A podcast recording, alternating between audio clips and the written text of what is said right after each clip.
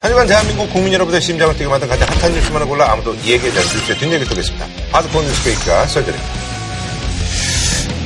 이제 한 해가 네, 저물어 가고 있습니다. 수많은 이슈로 정말 다사다난했던 올해 이제 무술년이었는데요.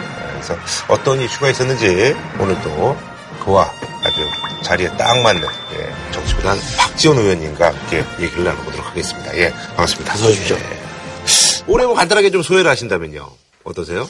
저는 금년 내내 네네.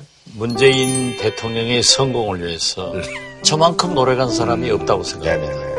그런데 최근에 청와대의 경제정책, 민주당의 오만 음. 이런 것은 대단히 유감스럽다. 네네네. 그런 말씀을 드립니다. 이철이 의원. 집권 여당을 들었다 놨다 하시는 거예요. 그렇지 않습니까? 네, 뭐 전적으로 오르신 말씀이시죠. 이쪽으로 하셔야 됩니다. 자, 먼저 그러면요. 2018년 대한민국을 뒤흔든 주옥 같은 명대사들이 참 많았습니다. 올해 명대사를 제가 한번 꼽아봤는데요. 김정은이 위장 평화시효를 하고 있다.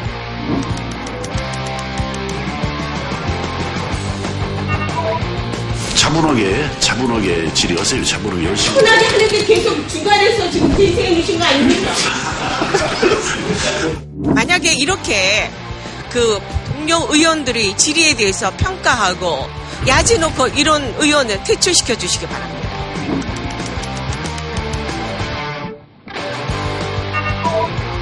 다른 나라 여성들보다도 베트남 여성들을 제일 선호하는 편입니다.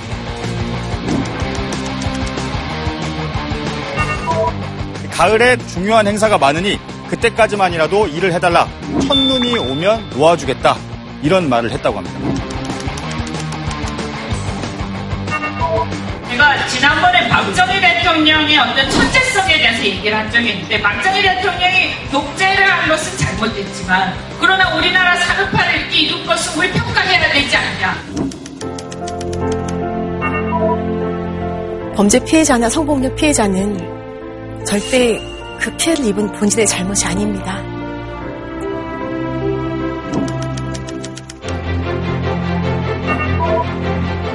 단 한 번도 형이라고 불러보지는 못했습니다. 오늘 처음으로 불러볼게요. 형, 다음 생에는 더 좋은 곳에서 태어나세요.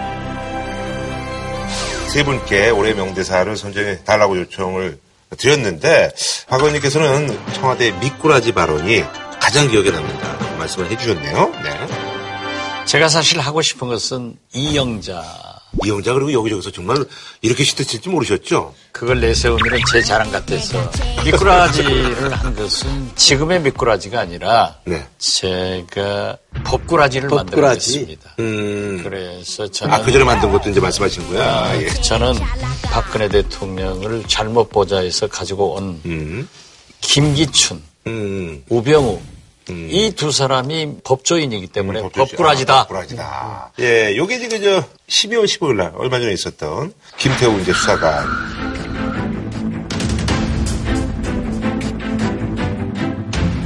이거 관련해서 이제 청와대에서 이제 반박을 했을 때 이제 사용된 그런 단어였었어요. 예. 윤영찬 국민소통 수석이 둥지에 몰린 미꾸라지 한 마리가 개울물을 온통 흐리고 있다. 그런 문자 메시지를 기자들한테 이제 보내기도 했나요?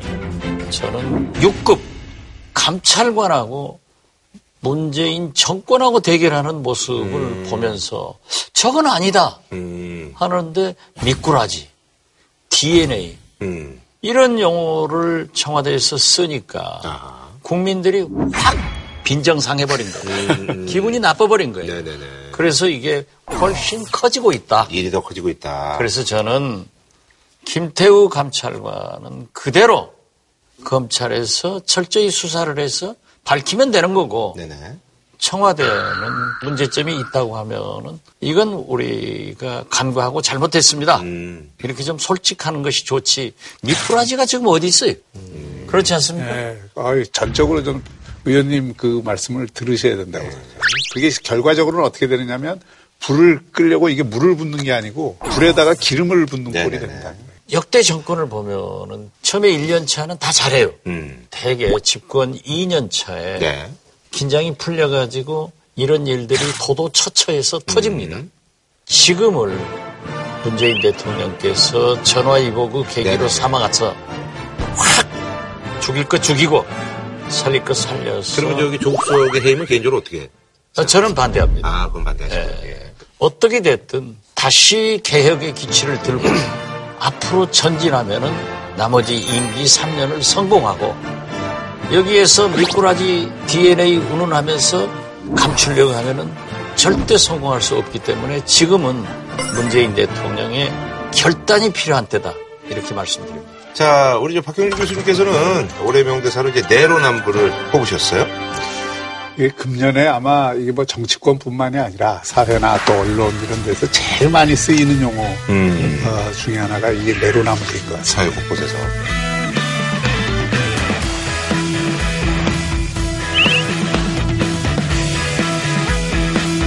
경제나 사회 모든 구에서 전부 남 탓이잖아요. 손가락질을 이렇게 할 때 두 손가락은 남을 가리키지만 세 손가락은 사실 자기를 가리키는 거예요.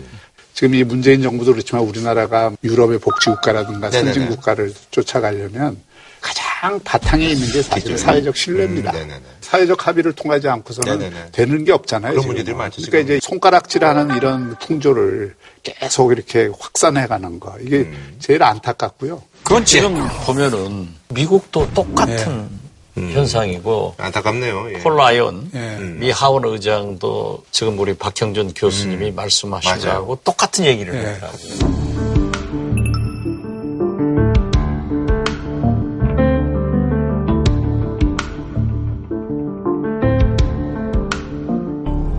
자, 우리 이철희 의원님께서는 그래도 조금 희망적인 그런 얘기를 좀 뽑으셨네요. 예. 대통령께서 교황을 만났을 때 교황이 하신 말씀인데 네. 정치가 우리 사회 발전에 좀 부담이 되고 있는 음. 이 사회 지체의 어떤 그 원인인 것처럼 되는 측면도 있잖아요. 음. 네네네. 우리 대통령도 분명한 의지를 갖고 네. 앞으로 나아가는 자세를 가졌으면 좋겠다라는 말씀을 드리고 싶고요. 네. 반대편의 견제를 무시하고 앞으로 가라는 뜻이 네. 아니라 비판은 충분히 경청은 해야 되지만 또 자기 사람들에 대해서 너무 감사하면서 어, 주저주저 하지 말고 네. 국민만 믿고 두려움 없이 나가면 좋겠다는 그런 말씀을 좀 드리고 싶어서 이 말을 골랐습니다. 제가 좀 말씀을 붙이자면 음. 저는 문재인 정부가 들어섰을 때 굉장히 좋은 기회를 맞았다고 봐요. 네. 보수가 자멸했기 때문에 사실은 허허 벌판이잖아요. 네, 여건이 좋았죠. 이런 예. 벌판에서 사실은 보수를 끌어안으면서 통합의 정치를 음. 벌였다면 보수가 지금보다 더 어려워졌을 거라고 저는 봐요. 그런 협치와 이 탕평의 기회를 저는 놓친 게 좀 아쉽고 국정이 여러 가지로 지금 어려울 때 문재인 대통령다운 협치를 보여줘야 될 때다 지금이. 네. 그러지 않으면 내년도 또 분열의 정치로 가고 총선 앞두고 또 서로 싸움의 정치로 가면 정권에도 불행하고 나라에도 불행한 그런 일이 올 가능성이 저는 굉장히 높다고 생각합니다. 네. 자, 그리고 저희가 전 국민의 시선을 강타한 올해 명장면 저희가 또 뽑아봤는데요. 세 분이 만장일치로 4.27 남북 정상회담을 뽑으셨습니다. 북한이 또 탄도미사일을 발사했습니다. 새 정부 들어 벌써 세 번째입니다. 북남 관계 개선은 당국만이 아니라 누구나가 바라는 초미 관심사이며 남조선에서 머지않아 열리는 겨울철 올림픽 경기 대회에 대해 말한다면 이를 위해 북남 당국이 시급히 만날 수도 있을 것입니다.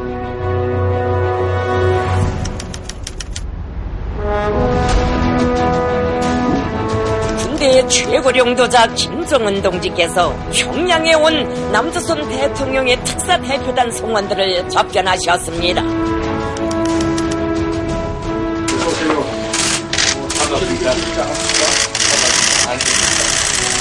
정말 마음 고생이 지지 않고요.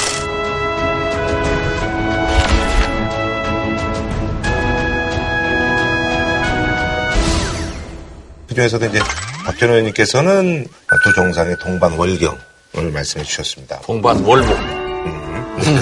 월복. 동반 탈북. 얼마나 멋있어요. 그리고 문재인 대통령께서 김정은 위원장과 탁 만났을 때 나는 언제 넘어가 볼까요? 그러니까 순발력 있게 김정은 위원장이 지금 오십시오. 해가지고 그 모습이 역시 우리는 하나다. 그리고 평화를 지켜서 통일할 수 있다. 하는 그 희망을 전 세계에 보여줬기 때문에 저는 두 정상이 지금 그때의 심정으로 가서 트럼프 대통령과 북미 회담도 하고 비핵화의 길로 갔으면 좋겠다.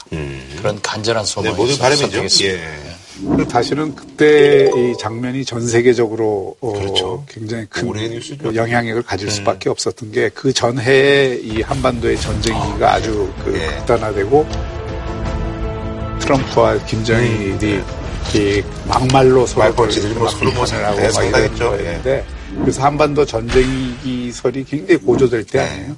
그걸 이제 전환시키는 계기를 만들었다는 점에서 CNN도 네, 맞습니다. 올해의 좋은 일, 예, 일이. 올해 조- 좋은 일로 그걸 평가를 했고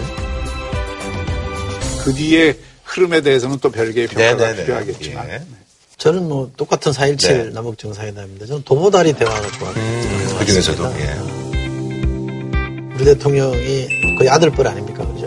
김정은 위원장을 편안하게 얘기하면서 왜 개혁 개방으로 가야 되는지, 왜 비핵화를 해야 되는지 뭐 이런 것들을 조곤조곤 설명하고 열심히 경청하는 그런 모습을 보여줌으로써 이게 이제 하나의 이벤트가 아니라 뭔가 좀 진정성 있게 뭔가를 풀어보려고 하는구나라는 게 국민들한테 좀 신뢰를 준 것 같아요. 네. 그래서 저는 그, 그 장면이 굉장히 좋았던 것 같고요. 하버드대 교수를 하고 있는 스티븐 월트라고요. 어, 2018년에 고마운 10가지 일을 기고를 했는데 그 중에 하나가 우리 문재인 대통령이 뭐 인내, 관용, 침착으로 큰 그림을 잘 그려줬다. 이게 참 고마운 일이다. 이렇게 기고한 적이 있습니다. 네. 어, 우리 대통령이 정략적으로 이 문제를 다루지 않고 큰 틀에서 어, 김대중 대통령 때부터 쭉 이어왔던 큰 평화의 흐름을 잘 한 단계 진전시켰다는 점에서 저는 굉장히 높게 평가하고 싶습니다.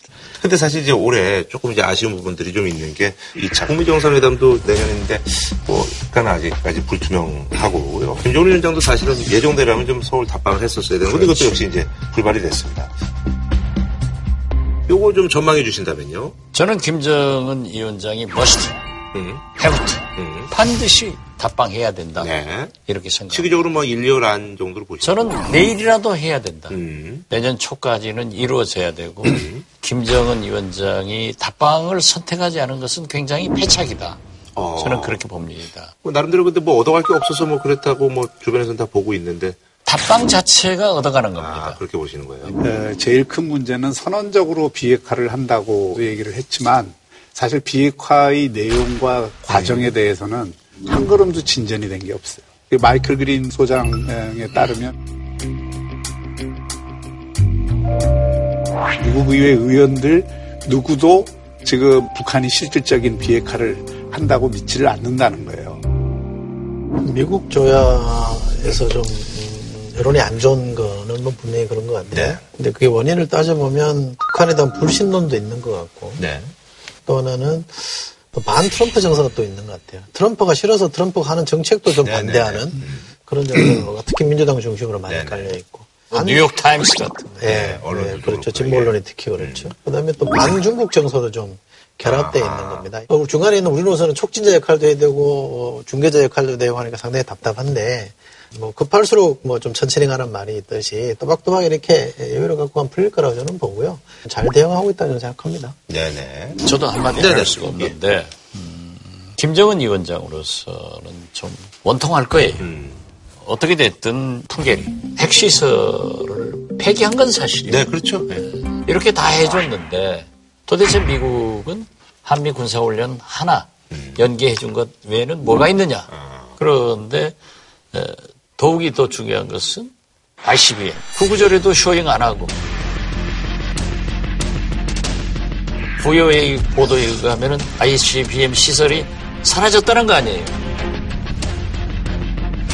이런 성의를 보이고 있기 때문에 저는 미국에서도 어느 정도 경제 제재 완화의 성의를 보여서 최소한 금강산, 개성공단 이라도 재개하는 모습을 보여주면은 저는 반드시 신뢰를 회복해서 비핵화의 길로 가고 특히 트럼프는 이제 본격적인 대선 가도로 들어가는데 민주당과 차별할 수 있는 것은 북한 핵 문제에 대해서 자기는 클린턴, 오바마, 힐러리도 못한 것을 할 수 있다.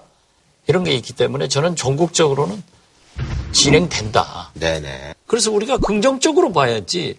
처음에 여야도 국회에서 밤낮 같이 밥 먹고 술 먹는 여야도 얼마나 싸워요. 그렇지만은 다 풀려나가잖아요. 네네. 그래서 저는 지금도 1년 전보다 얼마나 많은 진전이냐. 이렇게 보면 된다. 저는 그렇게 봅니다. 알겠습니다. 우리 이 의원님은 또 방탄소년단 BTS 유엔 총회 연설도 이거 진짜 예 이것도 올해 명장면이죠. My name is Kim Namjoon, also known as RM, the leader of the group BTS. It is an incredible honor to be invited to an occasion with such significance for today's young generation. We have learned to love ourselves. So now I urge you to speak yourself. 상당히 그 감동적인 장면이라고 되게 우리가 워낙 이렇게 이 바닥에서 다시 살아난 나라이기 때문에 이렇게 이른바 국위를 선양하면 너무 좋아하는 뭐 이런 게 있습니다. 김연아가 피겨스케이팅에서 뭐 금메달을 딴다든지 박태환 선수가 뭐 수영에서 딴다든지 우리가 좀 상상도 못했던 영역. 그냥 밀어붙여서 되는 게 아니라 정말 실력으로 뭔가 해야 되는 이런 영역에서까지 대한민국이 자긍심을 보여준 게 좀 대단히 참 기분 좋은 일이고요. 유엔 연설 자체가 참 좋았어요. 뭐 본인 앨범 인트로 중에 그런 게 있다라고 합니다. Nothing lasts forever. And in an intro to one of our early albums, there's a line that says, My heart stopped when I was maybe nine or ten. Looking back, I think that's when I began to worry about what other people thought of me and starting seeing myself through their eyes. I stopped looking up at the night skies, the stars. I stopped daydreaming. 이건 정말 저는 굉장히 와닿더라고요. 우리 젊은이들이라 그래야 될까요? 어른도 저는 마찬가지고 밤하늘도 올려다보고 상상을 해야 되잖아요. 꿈을 꿔야 되는 거 아닙니까? 근데 우리 사회가 어느 순간부터 경쟁에 치이고 뭐 이렇게 먹고 사는데 바쁘다 보니까 그럴 수도 있겠습니다만 이 꿈이 많이 잃어버리고 있는 그런 거를 좀 환기시켜주는 장면이라 굉장히 와닿았고 개인적으로는 그 생택지 페리에 살해당한 모차르트라는 거 있잖아요. 저마다 어, 타고난 재능이 있는데 이게 어느 순간 되면 이게 어떤 사회에서는 살해당해 버리면 자기 재능과 상관없이 복제된 삶을 살고 있다라는 지적을 생택지페리가 한 적이 있는데 그것과도 옛날 읽었던 그것과도 좀 연결이 되고 해서 저는 굉장히 감동적이었어요. 그래서 좀 덧붙이자면 그 연말에 감동적이었던 장면은 이 박항서 음. 감독이 아, 그렇죠, 그렇죠. 우승을 시킨 다음에 그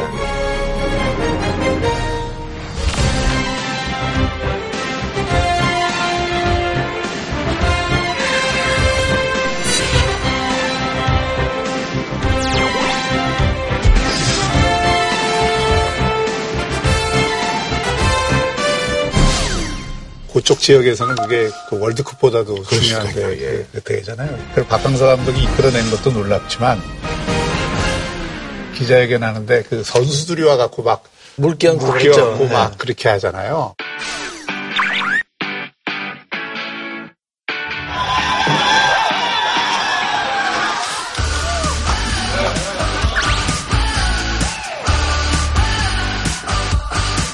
그리고 또 박항서 감독이 자신한테 온 정여금을 바로 희사를 하고 박항서 리더십의 핵심이 믿고 역할을 주고 그들이 신나게 뛰어놀 수 있도록 그걸 실질적으로 만들어낸 게 박항서 리더십의 핵심이거든요. 그런 리더십을 어, 그 국민들도 어, 원하는 것 아닌가. 자, 그리고요, 2018년 사회 전반을 강타한 올해 이슈로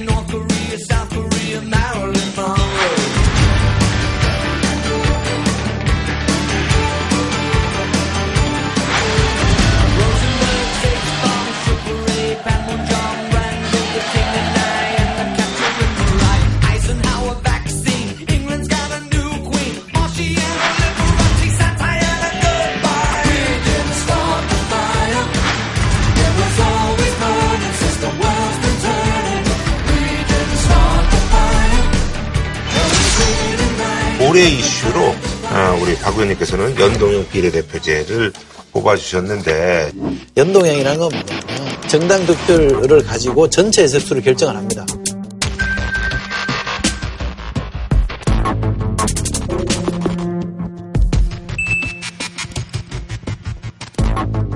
지금 어쨌든 간에 이제 논의를 하자 그래서 이제 단식도 이제 중단이 된 상태인데 이제 저는 아이러니컬하게도 연동형 비례대표가 되면은 박근혜 신당이 태동할 것이다. 그러면 거기가 상당한 수혜자가 될 것이다. 특히 쪽에 이제 기반을 두는 신당이 나올 수도 있다라는 걸 그렇죠. 말씀이군요. 왜냐하면은 어차피 한국당은 박근혜 당과 비박당으로 갈릴 음, 거예요. 그런데 우리가 박근혜 국정농단 사법거래대에서 도저히 용납할 수가 없는데도 불구하고 과거 삼김과 박근혜 이 내부는 이 볼펜만 특정 지역에 꼽으면 당선되는 사례가 있었어요. 예. 그렇기 때문에 저는 박근혜 대통령은 존재 자체가 정치입니다. 그래서 호남에서도 박근혜 지지 세력이 5% 이상 있어요. 그래서 전국적으로 박정희 향수 플러스 박근혜 태극기 부대 이러면은 상당한 지지세를 받아가지고 비례대표로 진출하면은 원내교섭단체 충분히 구성되고 원내교섭단체 구성되면은 누구도 못 건드는 겁니다. 그래요? 그래서 나는 연동형 비례대표가 반드시 돼서 우리나라가 그런 협치, 연정, 타협의 정치가 이루어지기를 바라면서도 이게 잘못되면은 또 다른 부작용이 나올 것이다. 그래서 던진 겁니다. 네네. 그 되게 하시겠다는 겁니까? 안 되게 하시겠다는 겁니까? 그러면 행간을 들으면 아실 거예요. 네. 우리 민철이 의원. 제가 이 선거제도를 다루는 정개특위에 들어가 있고요. 거기서 반대 잘한다고 그러더라고요. 선거제도 소위에 제가 찬성하는 입장입니다. 그거를 반대로 하신 것 같은데 우리가 지금 채택하는 제도는 무조건 뭐 악이고 나쁜 제도다 이렇게 말할 수 없는 거거든요. 양당제를 통해서도 잘 가는 나라들도 있습니다. 호주 같은 나라는 굉장히 잘 가고 있는 나라거든요. 또 비례대표제를 채택해서 잘 가는 나라도 또 있는 겁니다. 그러니까 어, 이게 각 당의 유불리라는 관점이나 또는 선악의 관점으로 이 문제를 보지 않았으면 좋겠다고 네. 생각하고요. 우리 정치가 좋아지는 방법 중에 하나다라고 해서 이제 합의를 맞춰서 가고 있는데 불행하게도 점점 더이 5당 원내대표 합의 이후에 어, 소위에 와서 얘기하는 거 들어보면 자유한국당은 요컨대 안 하겠다는 겁니다.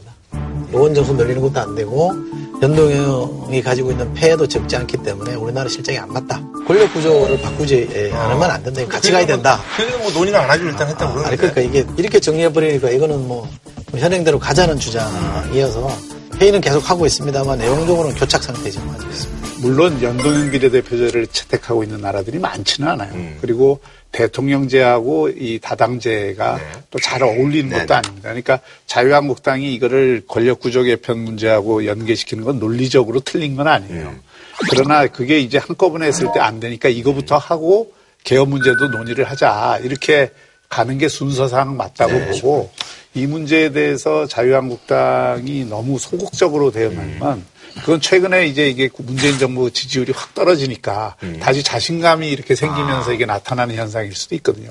객관적으로 보면 자유한국당이라고 뭐 단순다수 대표제를 해갖고 승산이 있다고 지금 보장을 못 하잖아요. 네네. 그러니까 그런 꼭 정치적 유불리를 떠나서 정치 질서의 미래에 대한 철학적 고민이 있어야 된다 이거는. 그 다음에 두 번째는 이거는 룰이라고 하는 건 결국 타협이기 때문에 지금 여당이나 정의당이나 뭐 이런 데서 견고한 에, 방식으로 한 번에 해결하려 하지 말고 타협을 볼 수 있는 안들도 저는 플랜 B를 좀 많이 만들어서 접근을 해야 이게 현실적으로 가능하지 않나 싶습니다. 100% 동감입니다. 네. 아니, 그- 그게 맞는데요. 네. 야삼당은 플랜 A고 자유한국당은 플랜 Z입니다. 저희가 한 플랜 C 정도. Z 밖으로 안 나간 게 어디예요? 그러니까 이게 빨리 좀 D나 E 쪽으로 와야 이게 중간에서 뭐가 수렴이 되는데 자꾸 멀어져서 지금 걱정인 건 얘기 좀 해주십시오. 근본적으로는 지난 예산 국회에서 민주당의 배신으로 여기까지 온 거죠. 왜 이러십니까 또? 알겠습니다. 예. 뭐. 좀 강해지셨어. 왜 그러세요? 알겠습니다. 자, 그리고요, 저희가 이제 그 시청자분들의 궁금증을 저희가 이제 답하는, 썰전이 답한다. 이번에 한번 몇 개 좀 소개를 좀 해드리는 걸로 하겠습니다. 우리 아이디, 모모도도 구구님께서 질문해 주셨는데, 문재인 정부 출범 이후에 자기가 좋아졌다, 힘들어졌다. 의견이 지금 팽팽하게. 세 분은 문재인 정부에 대한 평가, 10점 만점에 몇 점을 주고 싶은지 여쭤보셨네요. 예. 대북 문제는 9점, 경제 문제는 5점 네네. 해서 낙점 점 준 거죠. 그래서 평균 7점. 아, 7점. 예. 잘 준 거 아니에요? 들어보고 싶어요. 예. 우리 박 교수님. 그거보다도 조금 6.5점 정도 아, 줄수 예, 있어요. 예, 예. 근데 뭐 이유를 좀. 이게 시작은 창대했으나 음. 그 끝은 좀 미미하게 끝났다. 비핵화 문제도 그렇지만 특히 경제, 경제 문제, 문제에서 예, 아무래도. 이 그랬고 이게 이런 표현이 성립하는지 모르겠습니다. 열심히 잘 못했다. 알겠습니다. 우리. 예. 저는 또 너무 뭐 과하게 하면 또 오만하다 그럴 테니까 저는 8점, 어. 총점 8점. 음. 남북 관계나 비핵화 문제에서는 뭐 어차피 이제 겪어야 될 과정을 겪고 음. 있는 거기 때문에 지금 단계에서 뭐 얼마나 성과를 내느냐 하는 것보다는 큰 그렇죠. 물줄기를 예, 큰 때문에 틀, 저는 예. 뭐 대표님처럼 9점 이상 주고 싶고요. 경제는 아, 성과 낸 거예요. 예, 예, 경제는 여러 가지 부작용도 음. 나오고 어, 뭐 긍정적인 시그널도 어, 있기도 합니다만 대다수가 저는 정책 실패에서 비롯됐다고 보지는 음. 않고 관리 실패가 좀 크다고 보기 때문에 네. 그렇게 뭐 박하게 줄건 음. 아니고요. 만약에 내년에도 뭐 이게 경제적으로 체감되는 성과가 없다 그러면 저도 아주 어, 음. 네네. 분명하게 평가를 하겠습니다. 뭐 지금의 상황은 어, 낙담할 단계는 아니기 음. 때문에 예, 잘하고 있다고 봅니다. 알겠습니다. 아, 그리고 너무 아전인 수격으로 아마 끌어다 써서 그런 얘기를 하신 것 같기도 한데, 경환채님께서 OECD 평균 지표를 비교를 하는데, 그러니까 왜 그런 거냐? 무슨 정책만 나오면. 예. 저왜 OECD냐 이거 아니에요, 네, 그죠? 네. 선진국 클럽이니까 그런 거죠. OECD가 대체로 어, 민주주의 국가기도 하고 살림살이도 좀 괜찮고 하는 하나요? 조금씩 예외인 나라들도 있긴 합니다만 그게 비춰서 우리가 어느 지점까지 와 있는지를 좀 가늠해보는 건 나쁘지 않고요. 네. 국가 경영이나 이 정치 영역에서는 절대라는 게 없는 거거든요. 음. 상대적인 비교에 의해서 자기 위치를 알고 그렇죠. 모방을 하고 모방을 통해서 또 새로운 창조도 하고 이러는 거 아니에요. 그 비교하는 것 자체가 잘못된 건 아니고요. 비교의 척도를 정확히 음. 해석하는 게 중요하죠. 그런데 우리가 후진국 사회에서 선진국으로 넘어가면서 늘 미국과 음. OECD와 이 잘된 걸 늘 비교하니까 불행해지는 거예요. 그래서 나는 그 긍정적으로 생각하는 것을 더 키워나가면은 뭐 OECD 그 수준에 따라가는 게 좋잖아요. 그래서 너무 비관적으로 볼 필요 없다. 우리 대표님 말씀처럼 우리를 자학하거나 자해하는 지표로 삼아서 우리는 항상 열등하고 못났고 이- 이렇게 비추는 그걸로 삼으면 저는 안 된다고 생각하고 저는 잘 지혜를 발휘해서 얻을 건 얻고 취할 건 취하고 버릴 건 버리면 되지 않을까요? 아, 그리고 그 이런 얘기도 해주셨어요. 요즘 보면은 요- 조금 이런 피로도가 좀 있긴 하는 것 같은데 국민청원이 너무 좀 남용되는 거 아니냐. 아이디 연지 1001님의 질문입니다.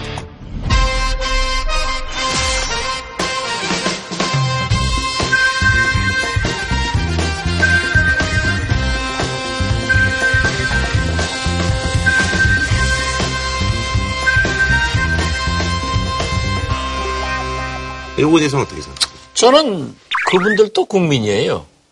그러니까 거기에다가 발산할 수도 있고. 국민 아닌 분도 있어요. 아니 글쎄 그러니까. 지금 뭐 우리가 네. 이분법적으로 네네. 우리가 많이 생각을 하는데 대개 거기에서 20만이 넘어가는 숫자를 하는 것은 굉장히 합리적으로 되더라고요. 그래서 나는 찬성하고 있습니다. 이게 아마 자체적으로 걸러지니까 그 안에서도. 그 예. 질문은 이런 것 같아요. 그 삼권이 분립돼 있는데 청와대에다가 모든 걸 이렇게 쏟아내는 게 남용 아니냐 이런 네네. 얘기인 것 같아요. 국회 국민청원 제도라는 게 있거든요. 음. 그 국회가 사실은 이런 창구를 열어가지고 민의를 수렴할 수 있는 그렇죠. 공간을 만들어주면 입법도 하고. 예. 입법과 관련돼서 일로도 많이 들어오게 하는데 사실 국회가 그걸 못했기 때문에 그래 간 거거든요.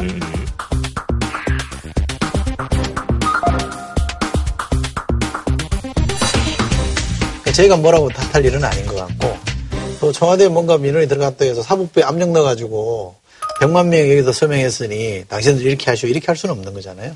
그런 선을 좀 지키고 있는 거라 현재 수준에서 저는 말을 하고 싶은 분들이 자기 목소리 내는 창구로서는 필요한 것 같고요. 굉장히 우리가 혼란스러운 것 같지만은 우리 사회가 굉장히 자체 정화도 잘 되고 있어요. 네. 그래서 그 나는 저 염려 없다고 생각해요. 처음에 이게 우려를 했던 거는 바로 그런 문제죠. 선동이나 뭐 이런 거에 휩쓸릴 위험도 있기 때문에 위험하다고 봤는데 그런 것들은 크게 나타나는 것 같지는 않고요. 신문고로서의 역할은 분명히 한다고 생각합니다. 다만 이게 이제 얼마나 실효성이 있느냐. 그러니까 국민들이 요구하면 그거에 대해서 네. 대응을 해주고 그 뭔가 해결책이 나와야 되는데 그런 건 별로 없이 그냥 국민들이 소리 지르는 그런 창구로서만 이게 활용이 된다고 하면 청원이라고 하는 개념에는 사실 그렇게 크게 어울리는 건 아니죠. 우리 신문고라든지 이런 그 역할이 더 크지 않나. 이게 나쁘다고 말할 수는 없고요. 어, 닉슨이 예, 쓴 말이긴 합니다만 이 조용한 다수, silent majority라는 말이 있잖아요. 그 정부 정책은 사- 사일런트 메저리티, 그러니까 침묵하는 다수에 의해 조응하려고 하는 노력, 책임지려고 하는 노력을 많이 해야 되는 거고요. 어, 너무 시끄러운 소수의 목소리만 자꾸 들으려고 하면 이게 엉뚱한 데로 가는 수 있거든요. 그러나 그렇다고 해서 이런 분출하는 것 자체를 적대시하거나 나쁘게 볼 필요는 없다고 생각합니다. 네, 알겠습니다. 2018년 이제 마무리하는 시점입니다. 덕담을 좀 서로한테 좀 하시면서 끝내면 어떨까 하는데요. 아픔은 있고 네. 미래 희망으로 나가자. 간절히 바랍니다. 네. 대표님은 좀 건강하시면 좋겠고요. 예, 우리 교수님은 이 합리적 보수의 진면목을 어, 한층 더 어, 열심히 보여주시면 좋겠고 저는 저 자신한테는 다시 한번 역지사지. 예, 저 역지사지라는 말 좋아하거든요. 저는 우리 에, 박지원 의원님이 새해에 특히 중요한 역할들이 많으실 것 같아요. 왜냐하면 지금 나라가 굉장히 어려운 지금 전환기를 겪고 있기 때문에 그런 어떤 경륜과 지혜를 통해서 좀 나라를 잘 이끌어 주시기를 기대합니다. 네. 제가 이철희 의원께도 한 말씀 좀 드리고 싶은데 그 날카로운 뭐 정치 감각과 통찰력은 뭐 여당의 저는 최고라고 봅니다. 그래서 이 문재인 정부의 성공을 위해서라도 좀 정부 여당 내에서 바른 소리를 하는 의원이 되시길 기대합니다. 우리 박형준 교수 저는 존경합니다. 그렇기 때문에 제발 이분을 모셔다가 한국당. 네, 비대위원장이나 비대위원장이나 그러니까 이러면 안 되죠. 그래야 계속 하셔야 된다니까 무슨 말씀이세요? 보수도 성공을 해서 이 나라가 되지 저 집만 너무 잘 나가면 안 돼요. 그래서 저는 그런 보수 정당의 대표 이런 역할을 해서 나라가 좀 발전되게 했으면 좋겠다. 간곡히 바랍니다. 제 책입니다. 제 책. 감당하기 어렵네요. 역시 그 덕담은 덕담인 것 같아요. 그렇죠. 예. 덕담은 덕담이고. 아니, 현실적으로요. 알겠습니다. 예. 자, 다음 소식은요. 이제 영화 국가 보도의 날이 개봉했었었죠. 예. 저희가 이제 시청자분들의 이제 질문을 저희가 받고 있는데 우리 시청자 최조님께서 IMF 외환위기 원인, 과정 등 두 분의 또 이야기가 궁금하다. 파상 최악의 경제 위기가 시작된다는 것이 사실입니까? 대우가 위험하다고 합니다.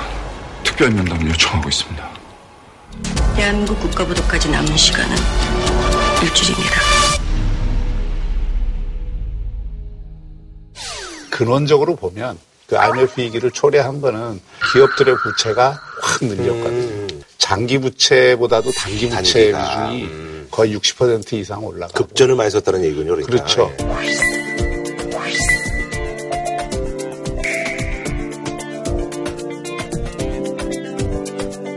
그리고 동남아 외환 위기가 우리한테 온 거죠.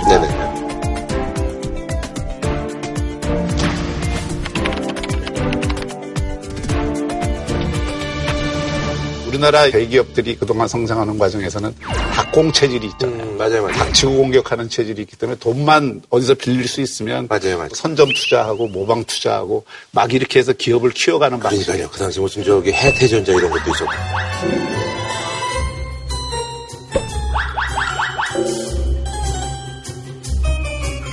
남들이 하면 나도 하고 남들이 맞아요. 안 하는 건 내가 먼저 네. 하고 이런 식으로 하다 보니까 이제 모든 기업들이.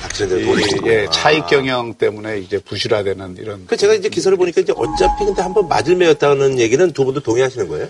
꼭 IMF까지 갈. 정도의 아, 아. 위기였냐. 그그 정도 부분에. 대해서는 평가가 갈릴 부분이 많고요.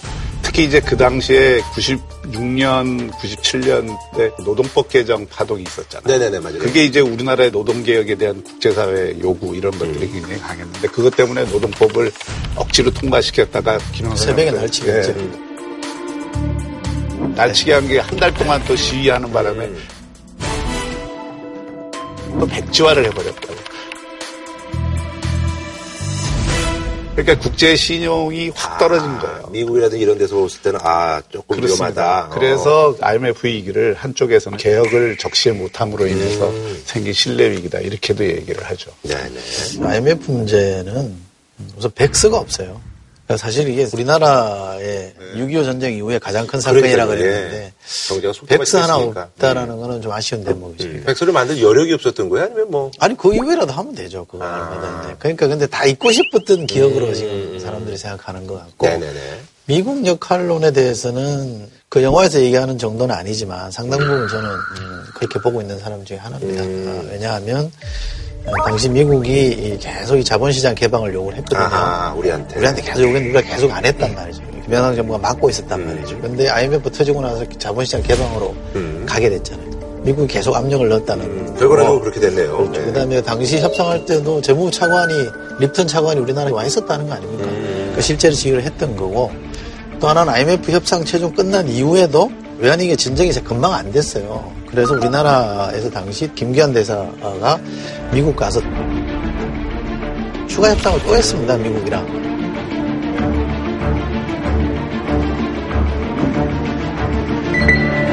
그게 핵심적으로 이제 자본시장 열어주는 거였거든요. 그래서 미국이 오케이 사인 내고 돕겠다 해서 이제 진정이 된 게 있기 때문에 IMF는 사실 자주자는 게 미국이니까 그래서 저는 그렇게 볼 측면은 충분히 있다는 거 하나 또 하나는 당시 경제 관료들의 증언에 의하면 외환이 딸리잖아요. 그 외환에서 꼬아야 되는데 당시 일본이 굉장히 잘 나갈 때여서 일본한테 꿀려고 얘기를 잘하고 있었다는 거예요. 그런데 우리나라 고위 경제관료가 그때 대장성 장관이랑 만났더니 쪽지를 하나 보여줬더라는 거예요. 한국에 돈 빌려주지 마라. 미국에서 미국에 잠겨놓구나. 레터를 보냈다는 거예요. 그래서 미국이 대한민국을 금융 자본시장을 열려고 했던 의도는 좀 분명하구나라고 생각할 수는 있고요. 경제 논리로 보면 미국 입장에서 그럴 수 있다고 봅니다만 당한 우리 입장에서 볼 때는 미국한테 좀 섭섭한 건 있을 수 있죠. 제가 그 당시에 대통령 장관 정책기획위원회 그 위원이었고요. 제가 뭐 백선은 없었지만은 그 분석을 했는데 팩트는 그게 맞아요. 당시에 미국이 수합을 해줬으면 통화 수합을, 네, 예. 한국이 그 정도로까지 펀더멘탈이 그야말로 흔들렸던 나라가 아니기 네네네. 때문에 IMF까지 안 가고도 극복할 수가 있었는데 루빈 재무부 장관이 한국의 이 수합 요청을 단호하게 거절을 했고 일본도 그걸 안 해주는 바람에 우리가 결국 이게 유동성 위기거든요. 그렇죠, 유동성이죠, 우리나라 예. IMF 위기가 우리한테 충격을 준 거는 두 가지 때문인데 그런 흑자도상 기업 망하지 않을 기업 7천 개가 망하면서 실업자가 220만까지 되면서 그때 사실은 우리 경제의 양극화 효과가 엄청나게 나는 거예요. 그 다음에 이제 IMF가 우리에게 강력한 구조조정 요구들을 했는데 사실은 좀 과했어요. 네, 그건 나중에 IMF가 보고서를 내서도 한국에 대한 구조조정 요구는 너무 과했다. 한 열을 맞을 거를 한 50을 맞았다고 봐야죠. 이제 그 과정에서는 미국과 IMF가 가지고 있는 일정한 책임이 있어요. 미국이 왜 그랬느냐. 미국이 당시에는 금융자본주의로 넘어가던 시점이었어요. 제조업 중심에서 금융업으로 넘어가는 터닝 포인트였어요. 루빈 장관이 우선 골드만삭스 회장 출신이잖아요. 그러니까 미국의 금융자본들이. 신흥시장을 들여다보고 있는데 미국, 한국이 굉장히 괜찮은 시장이었단 말이에요. 일종의 우량주의였거든. 그러니까 빨리 열어라 그러는데 김영삼 대통령이 그걸 안 열어준 거예요. 그러니까 그 압박을 계속 한 거고 요 계기를 그걸 활용한 거죠. 그게 딱 맞아떨어진 거예요.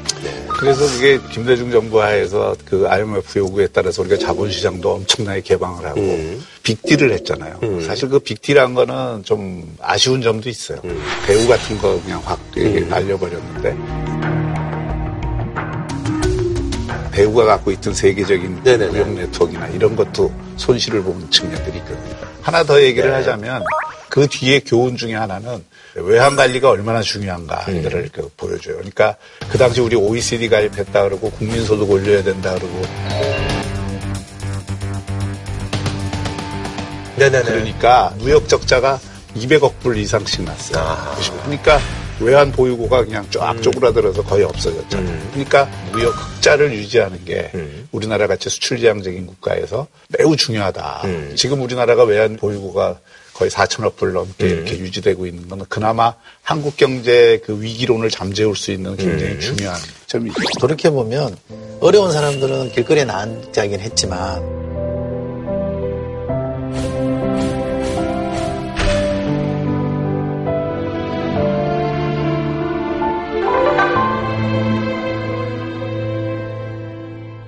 우리 사회 엘리트들은 사실 좀 평온했어요. 음. 별로 불만이 없었습니다. 진보 진영에서는 이걸 계기로 해서 재벌 개혁 같은 거 좀 해보자 이렇게 생각을 했던 거고 음. 성향에 누르신 분들은 노동 개혁이거나 구조 조정을 좀 제대로 해보자. 이런 암묵적인 보이지 않는 합의가 있었어요. 그건 옛날에 구한말에 우리나라 망했을 때 그냥 백성들만 어, 슬퍼하고 의병하셨던 분만 막 극단적 선택을 하고 그랬지 나라를 다스리던 엘리트들은 오히려 조용히 넘어갔다는 거 아니에요. 그런 건 사실 좀 저는 아프게 봐야 될 대목이 하나 있고요. 아니 그러잖아 홍준표 전 대표께서 우파 괴물 소재인 IMF 영화만 잔뜩 상영관을 점령했다. 그래서 저들이 말하는 블랙리스트 아닌가 하면서 이제 이런 얘기를 하셨네요. 예. 이게 블랙리스트하고 본 상관이 저는 영화를 본 사람으로서 이게 이해가 잘 안 돼서 그 영화에서 제일 나쁜 놈으로 나오는 건 관료예요. 음, 그쵸, 그쵸. 예. 네, 조우주 씨가 이제 보냈는데요. 네, 예. 나머지 뭐 정치적 갈등, 여야 갈등 이런 건 안 나오거든요. 음. 그 왜 그렇게 읽으시는지. 그 당시에 근데 여야 갈등은 잘 없었나요? 뭐 갈등을 뭐 이렇게 그 당시 이제 대선 여지가 없었나요? 기간이었으니까 후보들 간에 약간의 차이는 있었지만 뭐 그렇게 결정적인 차이는 없었어요. 홍준표 대표 얘기한 거는 그런 그 차원이겠죠. 홍준표 대표가 보라고 권한 영화들이 있어요. 다키스타워나 뭐 출구, 최근에 헌터 킬러 뭐 이런 영화들이 되게 이제 애국심이나 또 우파적인 관점에서. 그 보기에 굉장히 중요하다고 생각하는 그런 영화인데 그런 영화들은 상영관을 별로 확보를 못했는데 이거는 뭐 엄청나게 상영관도 확보하고 흥행을 유도한다 뭐 이런 차원의 근데 사실 이제 다키스타고 같은 경우는 이제 처칠이 입대기라는 영화인데 우리나라에서 그게 먹힐 영화는 아니기 때문에 사실은. 아. 영화에서 아마 우익이라고 하시는 분들 약간 불편해하는 대목은 그럴 겁니다. 국민들한테 속임으로써 거기 이제 허준호 씨가 역할을 하고 있는 중소기업 사장이 부도를 맞게 되는 상황까지 가거든요. 그러니까 이걸 왜 숨겼냐. 이건 있는 대로 국민들한테 알려야 되는 거 아니냐. 대사 중에 그런 게 하나 나옵니다. 이 대선이 한창 중인데 누구 좋으라고 이걸 공개하냐. 뭐 이런 식의 대사가 나와요. 그게 아마 불편했을 수는 있을 텐데. 아, 야당 좋으라고. 아. 아, 그렇죠. 그러니까 저는 그런 국가적 위기는 여야를 초월해서 접근하는 게 맞고요. 네네, 알겠습니다. 대표들은 전 세계 역사 속에서 우리의 과거와 현재를 돌아보고 미래까지 내다보는 시간입니다. 시공철 설 전 세계사 평행 이론 시간입니다. 반갑습니다. 반갑습니다.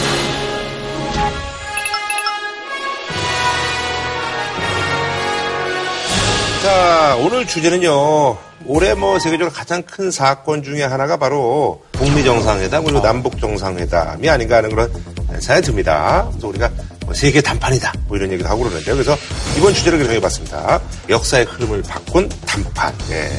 우리가 살다 보면은 뭔가 협력해야 될 일도 있고 대립하는 경우도 있지 않습니까? 타협도 해야 되고 조정도 예. 해야 되고 예.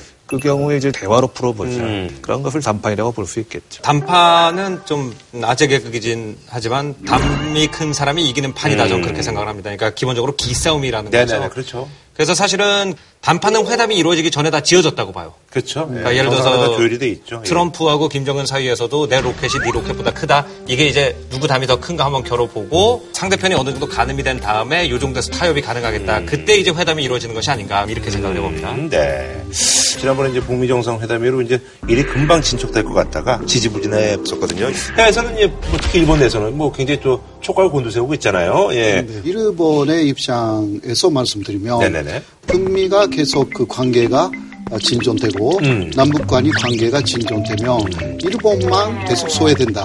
이러한 그 이번에 이제 뭐 원치 않는 그림이죠. 예, 예. 그렇습니다. 상당한 그 불안감이 좀 있- 있어요. 미국에서는 우려의 목소리가 굉장히 큽니다. 음. 미국이 지금까지 이용해서 성공을 거뒀던 외교적 프로토콜을 전혀 이용하지 않고 있다는 거죠. 음. 그러니까 원래 미국의 전통적인 외교 프로토콜은 우리나라의 외무성 비슷한 곳에 있는 하위 관료가 먼저 북한 하위 관료랑 얘기를 하다가 만약에 네. 얘기가 잘 안 되면 다른 부서에서 접촉을 할 수가 있다는 거죠.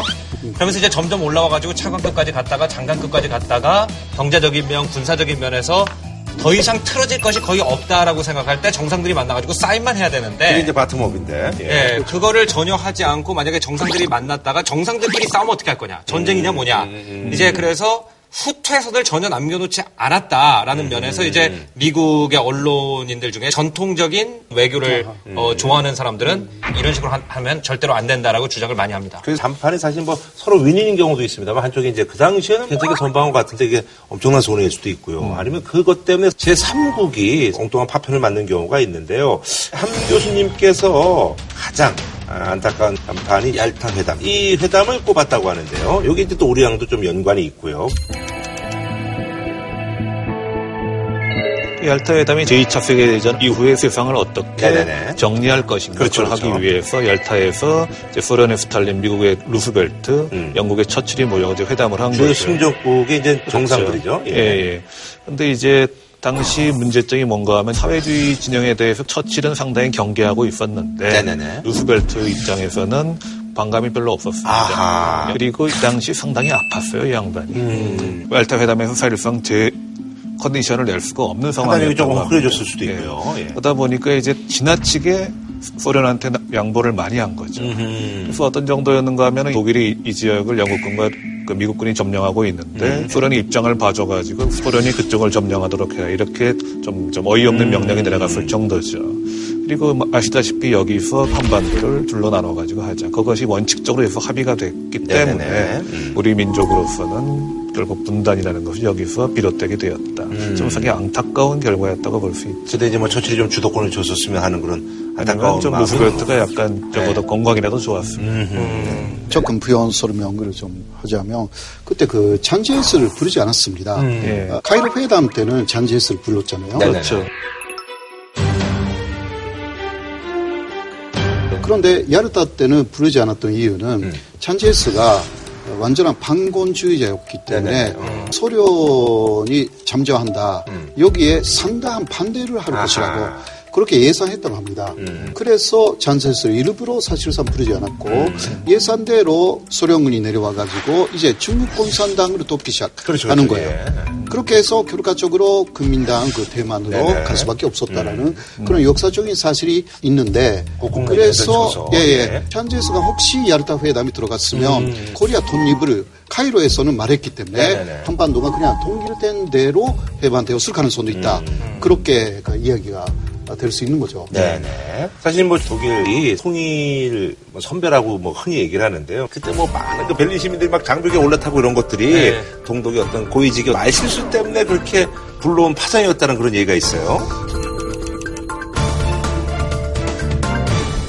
예, 그 당시 이제 동독 사람들이 서독으로 굉장히 많이 망명을 가고 있었기 음. 때문에 이럴 바에는 차라리 여행을 허가해 주는 게 어떻겠냐 정도의 고유기적으로, 얘기가 이제 나왔었어요. 예. 근데 이제 동독의 정치국원이 이제 이 얘기를 듣고는 방송에서 서독을 포함한 모든 서방 국가의 규제가 풀렸다라고 음. 이 얘기를 해버린 어. 거죠. 그러니까 이제 언제 풀렸냐라고 하니까 지금 풀렸다. 근데 그걸 이제 학수고대하는 사람들이 그걸 보고선 예. 그래서 그냥 동독 사람들이 그냥 벽으로 음. 가가지고 군인들이 총을 겨눠도 아니 지금 풀렸다고 방금 방송 나왔는데 음. 그래서 그냥 이렇게 넘어간 걸로 시작이 됐고 베를린 장벽이 무용지물이 된 다음에 음. 나중에 이제 통일을 선언을 하게 됐죠. 거의 1년 정도 후에. 그래서 음. 통일이라든지 이런 큰 역사가 바뀌는 순간은 무조건 정상들이 만나가지고 뭔가 단판을 지어야 된다라고 생각을 하는데 어쩔 때는 정말 그냥 민중의 힘으로 어떤 우연에 의해서 음. 그냥 역사가 싹 무르르듯이 바뀌어버리기도 한다는 거죠. 거기에 대해서는 조금은 보충을 좀 드려야 될 네네. 것 같은데 사실 그 이전에 동독과 서독의 대표들이 만나가지고 담판을 했어요. 음. 어떻게 통일할 거냐. 네네네. 거기서는 연방제 통일을 하자. 그 담판에서는 그렇게 됐었어요. 아, 서독도 갑자기 그렇게 통일을 하기는 좀. 부담이 되기 네. 때문에 천천히 가자. 아, 연방으로 해서. 그렇게 갔던 거죠. 근데 독일에서 뭐 통일된 날에 나오는 다큐멘터리든지 맞아, 이런 데 맞아. 보면은 예. 말 실수로 인해서 통일이 이루어졌다. 이게 뭔가 더 드라마틱하고 음. 뭔가 더 그 쉽게 이해가 되는 거기 때문에 이 스토리가 이제 가장 많이 이용이 되죠. 어, 석하 교수님이 안타깝게 생각하는 그런 단판이 있으시다면서요. 강화도조 얘기죠. 네네네. 예,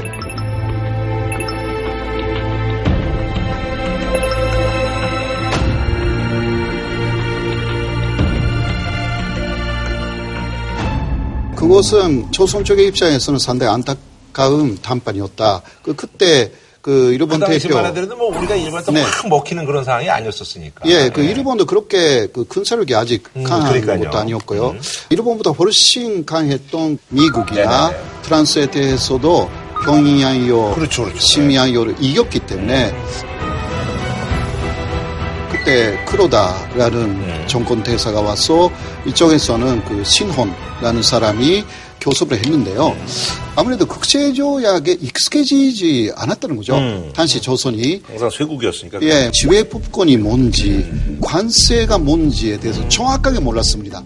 일본은 약간 애매한 말로 자유무역을 하면 더 좋은 곳이다. 그리고 지배법권 같은 것은 일본 사람이 그 조선 내에서 문제가 있을 때는 우리가 재반을 해줄게. 그런 식으로. 아무튼 거기에 대해서 상당히 이해가 좀 안 됐던 거죠. 그래서 강화도 조약이 불리한 불평등 조약이 되었다. 아, 그렇게 할 수가 있죠. 네. 사실은 특히 강대국끼리 단판을 짓게 그렇죠. 되면 엄청난 사람이 영향을 받는데 말씀을 드리고 싶은 것 중에 하나가 사이피콧 조약이라고 하는 프랑스 영국 사람들도 인정하는 본인들 외교의 최고 실수라고 여기는 이 조약이죠. 이것 때문에 거기서 발생한 수많은 문제가 이제 아직까지도 해결되지 않고 있는 거죠.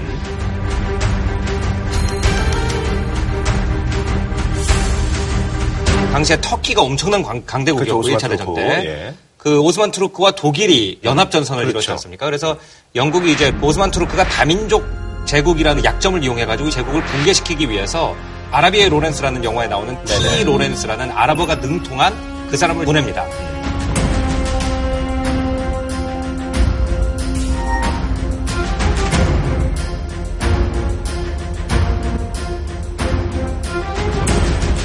그래서 거기서 이제 아랍 쪽에 정통성을 가지고 있는 그 왕 한 명을 교섭해가지고 아랍의 유목민들을 이끌고 오스만 투르크 제국의 후방을 공격해서 지금의 시리아, 레바논 지역을 갖다 이제 되찾는데 엄청난 공을 세우게 되죠. 티 로렌스 얘기로는 영국이 이 일을 하는 것은 오스만 투르크 제국이 아랍인들을 핍박하고 있기 때문에 아랍인들의 국가를 만들어주기 위해서다라고 알고 있었어요, 티 로렌스는. 그래서 그 약속을 합니다. 네네네. 이 아랍인들한테. 근데 그 와중에 사이코와 피콧이라고 하는 영국과 프랑스의 외교관들이 만나가지고 기본적으로 중동 지도를 펴놓고 줄을 걸어놓고는 이쪽은 프랑스 거고 이쪽은 영국 거다. 이렇게 자기네끼리 정해놨는데 자국의 편에 의해서. 예. 그 지역 안에 사실은 이 티 로렌스가 아랍인들한테 약속했던 지역이 상당 부분 들어가 있어요. 또 동시에 벨포어라고 벨포어 하는 그. 예, 네. 영국의 장관이 유태인들한테 팔레스타인 일대를 갖다 주겠다.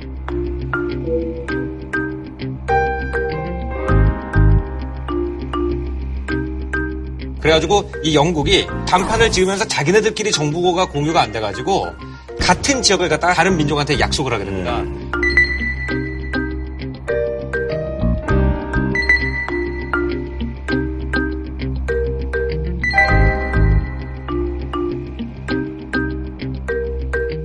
이런 걸 봤을 때 사실 우리가 프랑스, 영국 정상과 뭐 미국 정상이 만났다 그러면 한국 정상이 안 가 있으면 사실 자세히 안 보거든요. 근데 우리나라 정상이 안가 있는 회의에서 결정이 난 것도 우리 삶에 지대한 영향을 끼친다는 걸 좀 더. 주의해야 될 것 같다는 거죠. 예. 조금 제가 말씀드리면요.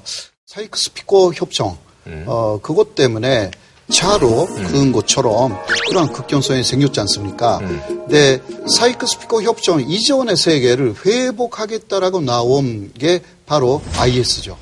이슬람 국가. 네네. 그래서 IS는 한때 명분 때문에 어마어마한 아하. 사실적으로 갖게 되는 거죠. 명분이, 명분이, 바로 어. 중동 사람들의 꿈이었기 때문에 계속 앞으로도 남을 가능성이 좀 있다. 네네네. 그렇게 볼 수 있습니다. 마찬가지로 아프리카의 국경선도 보면은 이제 반듯반듯하게 많습니다. 네, 맞습니다. 뭐 수단 뭐 이런 데 보면 그렇잖아요. 예. 보면 이제 영국과 프랑스 뭐 그런 나라들이 이제 어, 디까지 우리가 이 땅을 차지할까 했더니 야, 북위 30도 선으로 자르자 뭐 이런 식으로 했기 때문에 그렇게 된 거고 음. 독립해서도 그런 나라들이 이제 국경선이 돼버렸는데 이게 상당히 그래서 이제 내전 이런 것들이 많은 그렇죠. 거죠. 막무가내인 것이 부족이 있는데 그 가운데로 국경선이 지나간단 말이죠. 또는 하나의 부족과 굉장히 적대적인 부족이 그냥 같은 나라로 묶여요. 그러다 보니까 싸움이 안 날 수가 없는 맞아요. 거죠. 예. 이게 원조가 뭐냐면요. 유럽인들이 자기네가 아메리카 대륙을 발견했다고 그러죠. 거기에 가보니까 사람들이 살고 있는데 자기네랑 다르게 생겼기 때문에 인간이라고 인정을 안 하고 이걸 자원이라고 본 거죠. 빈 땅이라고 그런 거예요. 그래서 이제 자기네들끼리 이 새 땅을 갖다가 누구 거냐 이제 담판을 짓습니다. 그야말로. 그래서 스페인하고 포르투갈이 둘 다 당시엔 카톨릭 왕조였기 때문에 유일하게 두 나라가 어르신이라고 공동으로 할 수 있는 교황청을 찾아가가지고 어, 이걸 좀 정리를 해달라 그러니까 교황님이 지도 가운데다가 줄을 하나 딱 그어놓고는 대서양 가운데 있는 줄 왼쪽으로는 다 스페인 거고 오른쪽으로는 다 포르투갈 거다. 그래서 우리는 모르지만 그 당시에 한국이랑 일본도 다 포르투갈 땅으로 돼 있었던 거죠. 정확하게 말하면 교황의 근거는 스페인한테 조금 더 유리하게 돼 있었는데 왜 그런가 하면 교황이 스페인 사람이에요. 보르지아 교황 알렉산더 6세였으니까. 그래가지고 포르투갈로서는 불만이죠. 그래가지고 우리 다시 하자 해가지고 자기네끼리 담판해가지고 조금 이렇게 옆으로 옮기자 아하. 해가지고 한 게 토르데시야스 조약에 따른 선인데 그걸 그었기 때문에 브라질이 남미 중에서 이제 포르투갈 땅이 되는 거예요. 그래서 지금만 브라질만 언어가 다르고 그렇죠. 나머지 남미는 다 스페인을 쓰는데 브라질만 예. 포르투갈어를 쓰는.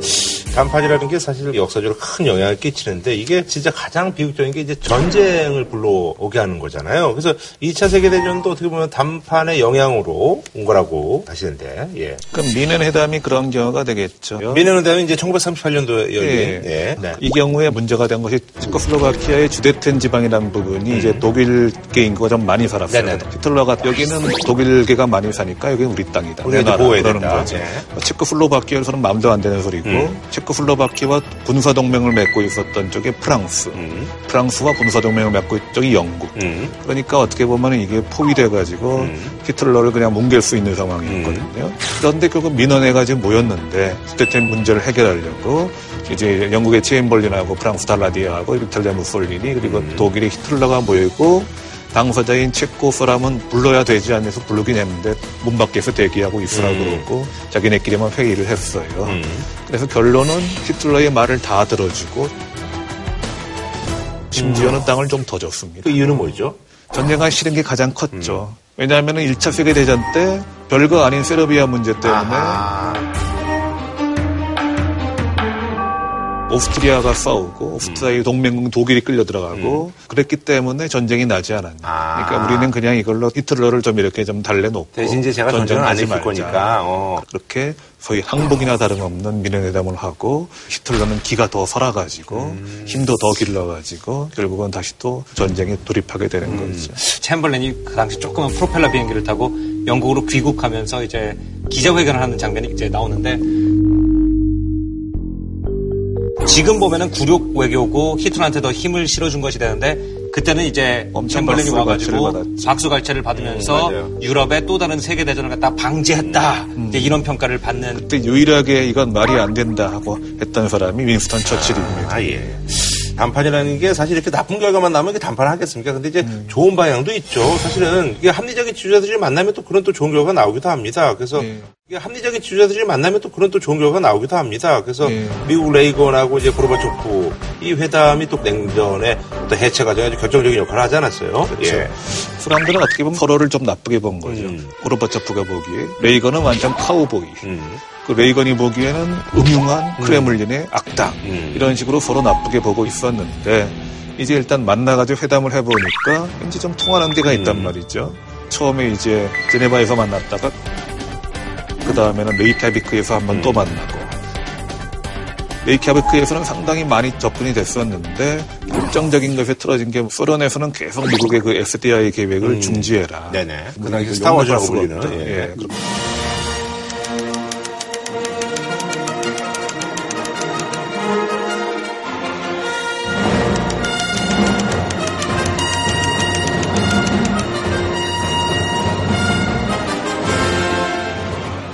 미국에선 나는 그건 절대 안 한다. 거기서 결국 양보를 못 해가지고 회담이 깨지고 이걸로 완전히 깨진 게는 또 만났어요 두 번이나 더. 워싱턴에서 한 번 더 만나고 모스크바에서 한 번 더 만나고. 총 4년 동안 네 번을 만났는데 뭐 FDI를 포기시킨다는 그 소련의 그건 달성하지 못했기 때문에 어떻게 보면 실패한 회담처럼도 보이지만 그 과정을 통해서 아 이제 우리가 대립을 할 게 아니라 그 세계 사람들한테 우리 미국과 소련이 함께 간다는 것을 보여주는 게또 그만큼 의미가 있구나.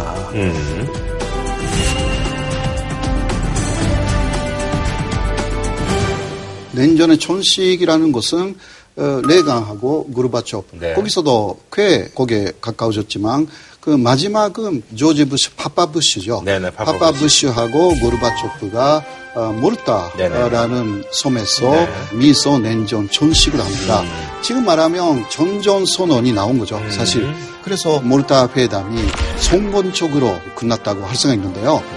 아, 근데 이제 이게 단판이 성공하려면 여러 가지가 있는데, 뭐 어떤 것 때문에 결정이 된다고 보세요? 예. 저는 실리의 차이는 조정이 가능하다. 하지만 신념의 차이는 조정이 불가능하다라고 봅니다. 그래서 트럼프와 김정은이 이제 만나게 되는 걸 어떻게 볼 수 있냐면 전에는 신념의 차이였잖아요. 진짜 미국과 북한은 인간이 어떻게 사는 것이 옳다라는 것 자체가 달랐어요. 그럼 그 상태에서 타협이 되지 않지만 지금은 사실 세상이 바뀌어서 삶의 질의 향상이라든지 경제 개발 같은 것이 나쁘다라고 얘기하지는 않을 거예요, 북한에서도. 그래서 어떻게 보면은 신념이 지금은 엇비슷해졌기 때문에 이제 실리적인 얘기를 할 수 있는 타이밍이니까 둘이 만나지 않나. 좀 이런 추측을 해봅니다. 이제 933년에 우리나라 역사상 가장 성공했다고 여겨지는 담판이 맺어지지 않습니까? 거란의 소선영하고 고려의 서희가 만나가지고 이제 담판을 지어서 그 당시는 벼란이 80만 대군을 몰고 와서 완전히 항복하지 않으면 멸망시키겠다 그러고 있던 상황이고 모든 조정에서 왕까지 포함해서 우리가 땅을 갈라지고 항복하자 이러고 있는 상황인데 서희 혼자만 아니다. 내가 가서 해결하겠다. 서희가 보기에는 이게 와가지고 땅을 원하는 건 아니다. 얘네의 의도가. 얘네가 지금 주적은 송나라인데 우리가 송나라하고 교류를 하고 있으니까 우리를 송나라하고 띄워놓게 하는 것이 가장. 기본 목표다. 그러니까 그렇게 우리가 큰 양보를 해주지 않아도 적당히 하면은 물러갈 수 있다.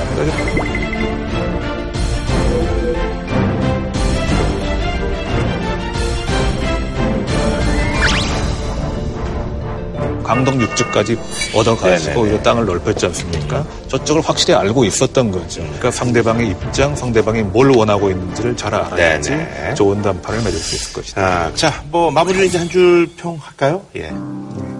말 한마디가 뭐 천냥빚을 갚는다 이런 말도 있는데 생각보다 말이 세상을 바꾼 게 많다는 걸 알게 됐고 그래서 정상들이 말을 어떻게 하는지 국민으로서 자세히 지켜볼 필요가 있지 않나 이런 생각을 해봤습니다. 제가 보기엔 적어도 아무리 서로 사이가 나빠도 대화를 하고 있는 동안에 싸우지 못한다는 거죠. 네네네. 그러니까 대화는 최대한 앞으로 당기고 싸우는 것은 최대한 뒤로 미뤄야 된다. 네. 담판을 하기 위해서는 역시 자신의 이익만 챙기며 다시 다른 대립이 생기기 때문에 일단 평화를 위해서 하자. 그러한 합의가 먼저 필요하지 않을까 그렇게 생각합니다. 네. 알겠습니다. 월안의 썰전 시청해주신 시청자 여러분들께 대단히 감사의 말씀을 드리면서요. 2019년 일요일 밤 저희 썰전 계속해서 찾아뵙도록 하겠습니다.